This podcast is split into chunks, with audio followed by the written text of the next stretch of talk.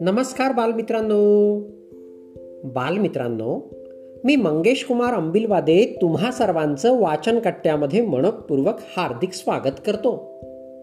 चला तर बालमित्रांनो आज वाचन कट्ट्याच्या माध्यमातून सचिन वावरकर अमरावती यांनी संकलित केलेली आकाशात तारे किती असतील ही कथा आपण ऐकणार आहोत.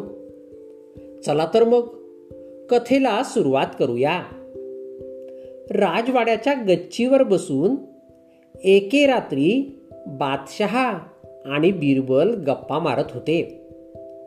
तेवढ्यात बादशहा बिरबलाला म्हणाला बिरबल या आकाशात किती तारे असतील बरे?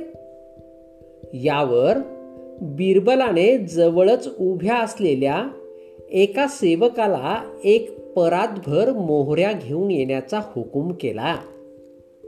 सेवक जाताच आकाशाकडे पाहात बिरबल आपण जसे काही तारेच मोजित आहोत असे नाटक करू लागला. थोड्या वेळाने मोहऱ्या भरलेली परात आणून ती सेवकाने बिरबलाच्या पुढे ठेवली. मग तारे मोजण्याचे नाटक बंद करून ती परात बादशहा पुढे ठेवीत तो म्हणाला खाविंद जेवढ्या मोहऱ्या या परातीत आहेत बरोबर तेवढेच तारे या आकाशात आहेत. नेमके तारे किती आहेत हे माहिती करून घ्यायचे असेल तर या परातीतील एक एक मोहरी मोजीत अशा सर्व परातभर मोहऱ्या मोजीत बसा. म्हणजे तुम्हाला ताऱ्यांची संख्या समजेल.